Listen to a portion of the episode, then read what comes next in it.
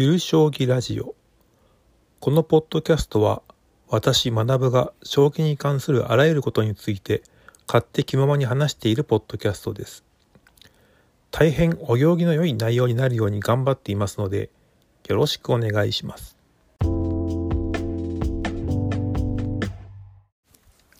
はいそれでは第99回を始めたいと思います。今回は中座誠七段という棋士についてお話ししようと思います。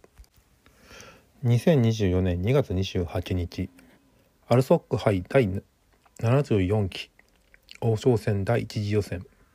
中座誠七段対田中雄一六段戦があり、まあ、その結果がスポニチのサイトで掲載されました。対抗系の相穴熊で先手が反則負けになっていたんですけれどもどういう手で反則になったかは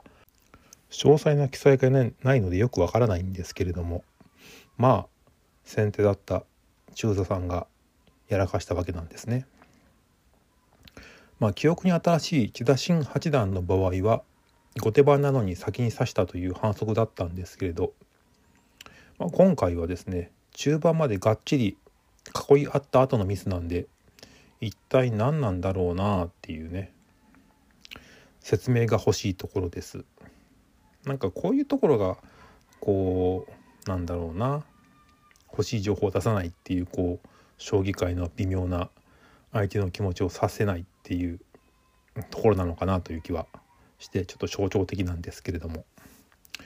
でですね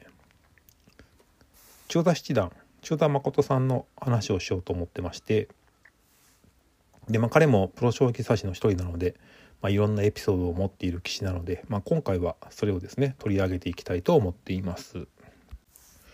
1970年生まれの現在54歳。北海道稚内市出身で師匠は佐世雄二名誉九段。まあ兄弟弟子に宣長国夫を筆頭に丸山さんや高橋道夫などそうそうたるメンバーの一門です。棋風は理想を求めるためかどうもスピード感に欠けるというか決め手が遅いというかまあ端的に言いますと勝ちよりも形を重視するのかわからないんですが、まあ、よく負けてるイメージがありましてこう何て言うんでしょうね。理屈を求めつつまあ対局姿勢は割と感情的で、まあ、対戦相手にこう持っている情報がダダ漏れしてるみたいな表情とか態度でですねまあその点でももう勝ち負けがつきまとう将棋というゲームにあんまり向いてないんじゃないかなと思わせる棋士でまあ趣がありますよね。現在竜王戦は4組順位戦はフリークラスで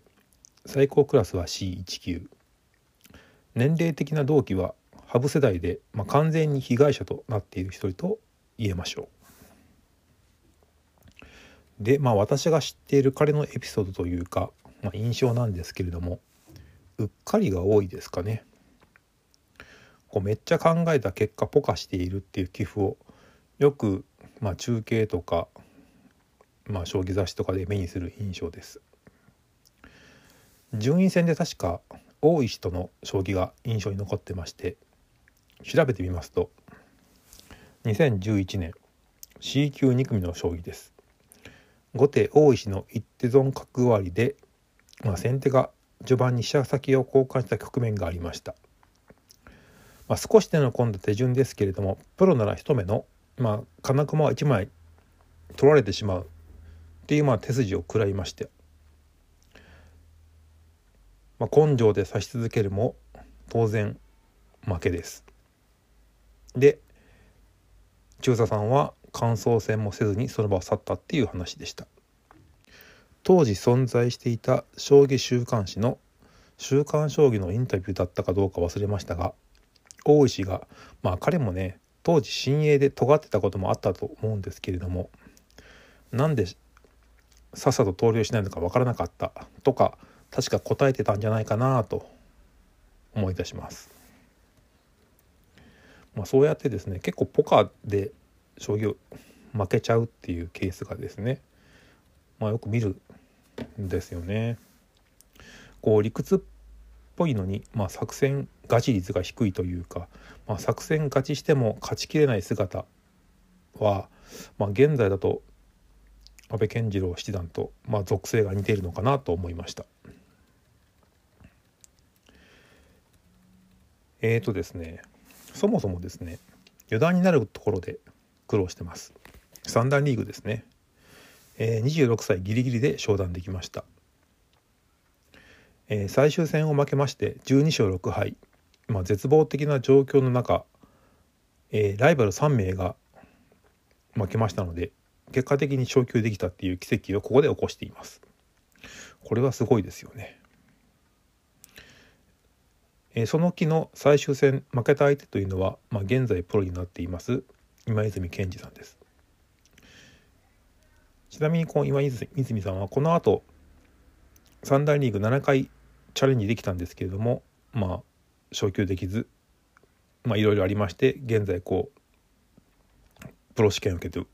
プロになったわけなんですけども逆にここで勝ってればこの時にプロになってたわけでまあ京座さんが相手の運命をねじ曲げたと言ってもいいのかもしれませんね。三段リーグの勝率は5割4分程度だったので、まあ、幸運だったと思います。一方22歳の時には順位4位で13勝5敗で上がれなかった不運がありました。ちょっと調べてみたんですけれども4位で13勝5敗。この時の、えー、上がった方っていうのは2位真田圭一3位飯塚祐樹さん。彼らも13勝5敗で、えー、同星だったようです。うんなんという運のなさでしょうか。はいあと中座さんといえば中座飛車の開発をしています、まあ、横太り8号比戦法を整理して流行させた功績で増田構造賞を1998年に受賞しています。横太りの後手番で飛車付き交換後飛車を8号に引くということでまあこの後新しい攻め筋がいくつも発掘されることになりました、まあ、実際は中原玉と呼ばれる後手陣の形の組み合わせで今もですけれども後手番で主張主導権を握れる戦型が模索されていた中、まあ、圧倒的な攻撃力を誇るこの戦型は、まあ、後手番の勝率を著しく上げた要因となりました。何よりこのネーミングが最高じゃないかと思うんですよ。私はこう珍しい名字マニアであってえまあ散歩しながら珍しい表札を見つけるのを趣味としているんですけれども中座という名字もなかなか珍しいですがこの中座という言葉と線形である死者を自陣まで引かず中座しているように見える引き場所というのが本当にマッチしていて感動したんですよね。素晴らしいネーミングだったネーミング、うん、ですよね偶然なとはいえできすぎじゃないかなと思うんですけれどもまあこの頃渡辺明九段もこの8五飛戦法を得意にしてた印象があります。はい、あと次あの弟子にも年齢制限ギリギリだったっていうお話ですね。弟子の谷合幸喜さん弘樹さん四段も26歳ギリギリで昇段するという、まあ、師匠と同じことをしている謎ムーブをしているんですよね。ただ彼は師匠である中座とは違って17歳でサンダーリングにいるし、まあ、とはいえねこの後8年半ぐらいずっとサンダーリングにいるっていうのもどうかと思うんですが、まあ、とはいえですねその後、ま東京大学に入学してますし AI ソフトを開発してますし吉本とタレントマネジメントを契約してますしピアノも弾けますし、まあ、能力としてはですねこう圧倒的に凄まじい力を持っている人物でちょっとねおののきますよねこうすごい。まあ、戦型としては振り飛車をよく指していて、まあ、成績自体はプロとしてはまあパッとはしないんですけれども他の分野で成果も上げているので、まあ、十分将棋界に貢献しているように思います。良い弟子を持つことができてよかったですよね。まあ、その他にはですね奥さんが女優棋士の中倉明子さんであったりとか2023年には体調不良で休場したりしてまあ人生長いんでいろいろありますよね。まあそれでもトータルとしては新戦法の開発という将棋界の貢献は大変素晴らしいものでありましてこの功績はいくらたとえ勝負に弱かったりとか反則負けしたりとかしたとしてもですよ。その輝きが失われることはないと思います。記憶に残る素晴らしい棋士の一人だと言えますよね。